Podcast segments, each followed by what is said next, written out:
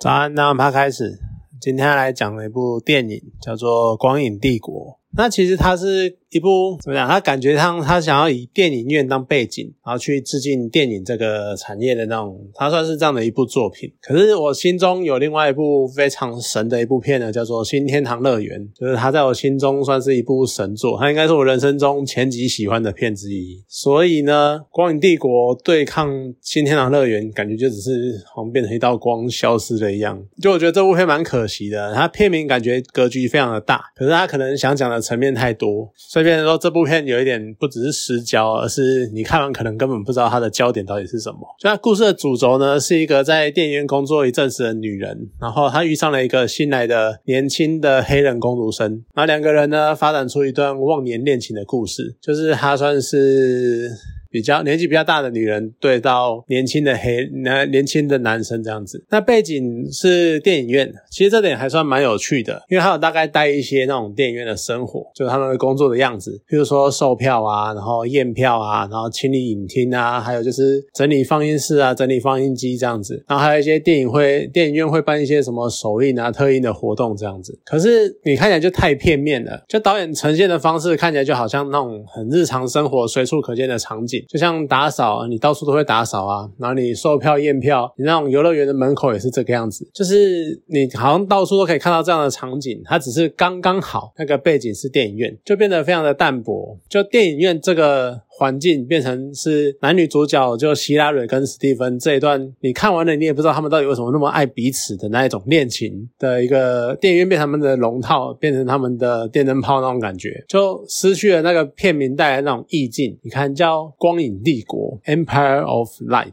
就感觉好像很帅，然后就是什么，至少我一开始是以为就《光影帝国》这个名字应该会试图展现那种电影用光影呈现出来的那种广大的世界之类的那种样子，但是这部。部片没有，就完全没有这种感觉。不过其实电影的画面还是算不错啦。就虽然说我不是专业的，但是还是可以感受到，随着导演取景的方式跟角度啊，然后还有一些所谓电影中那种光影的变化，他应该是有试着去用这些方式传达一些想法，或是试图去讲一些就是你看看画面就可以看感受到的事情。不过呢，因为它的呈现的方式的关系，就变成有一些片段，像是那个希拉蕊，就是女主角，她穿着宝蓝色的。晚礼服，然后暴走。晚礼那宝那个宝蓝色的晚礼服，代表有没有代表什么意思呢？是不是代表他很忧郁呢？还是说他其实不是导演的意思这样子？或者呢是有一幕是两个人在屋子里面，然后非常的黑暗，非常的昏暗。那没有打光呢，是两个人看起来像剪影。那是不是为了让人有代入感呢？好像他们可以替换成任何一对情侣，让自己在看电影的时候可能会有代入感。或者呢是导演想要借此，然后来表示他们什么两个人关系已经什么暗淡无光之类的。你。看电影可能都会有很多这种联想，可是因为它剧情呈现的方式很琐碎，所以你就会觉得说这种联想都好像是游走在那种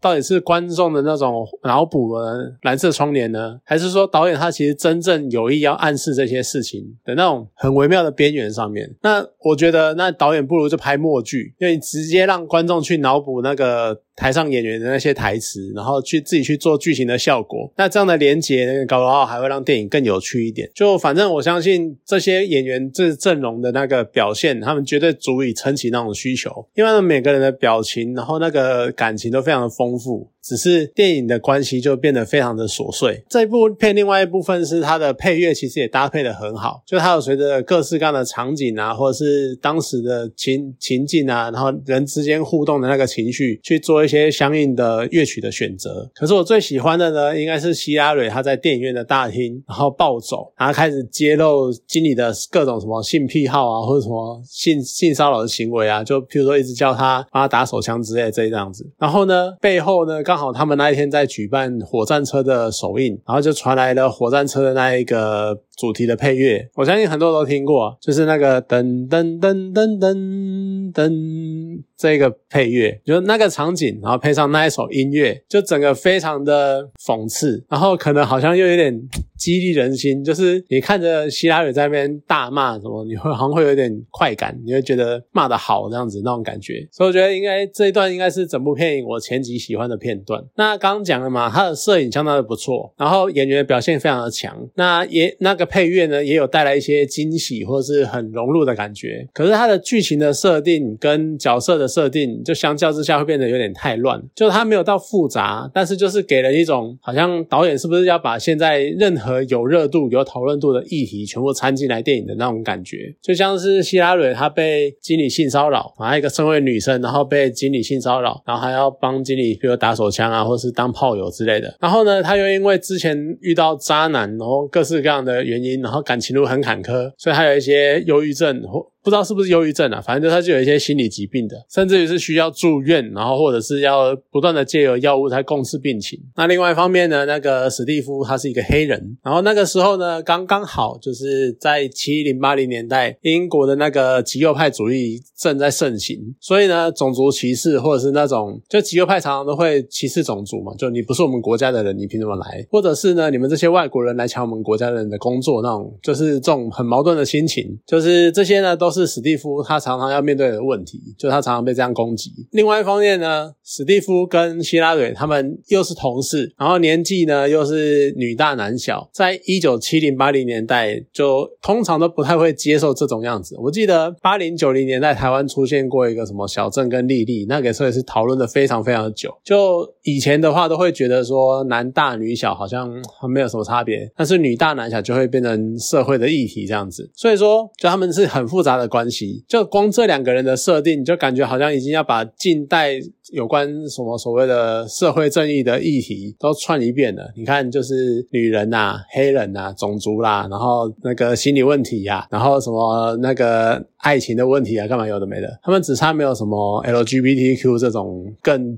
深一层的问题而已。可是呢，他串了那么多东西，他又没有好好的去做连结，没有好好去描述，就感觉像好像电影现在演到，哎，那个希拉蕊你有心理疾病哦，然后心理，然后希拉里就会突然复发，然后突然觉得很忧郁，或突然暴走，然后不爽这样子。那史蒂芬呢？哎，那你个落单了，然后一转个角，你就很不意外的看到他被三个白人围起来，然后就是包围揍他这样子，或者是就明明外面那个极右派分子在那边游行干嘛的，他一开始觉得哎好像很不错。当你看到苗头不对的时候，你是待在在那边看看了很久，你才想到要把影厅的门关起来啊。结果人家就看到了史蒂芬，哎，黑人呢，然后冲进来把他暴打一顿，就超莫名其妙的。那甚至于是在电影院验票这种，然后会碰到奥克这种，我觉得在台湾一定常常遇到那种服务业会遇到这种状况，柜台遇到奥克啦，那个什么看衣服遇到奥克啦，然后验票遇到奥克啦，这种非常家常便饭的事情，他都要硬扯到就是老白男。因为不爽那个黑人员工阻止他，然后所以要大吵一架，要两个快要打起来这个样子，然后就为什么就只为了一包薯条，然后一包喝一喝，他还自己滴到自己衣服上，他都没有关系这样子，就我觉得两个人暴怒的情绪来的非常的莫名其妙，就突然压起来，然后突然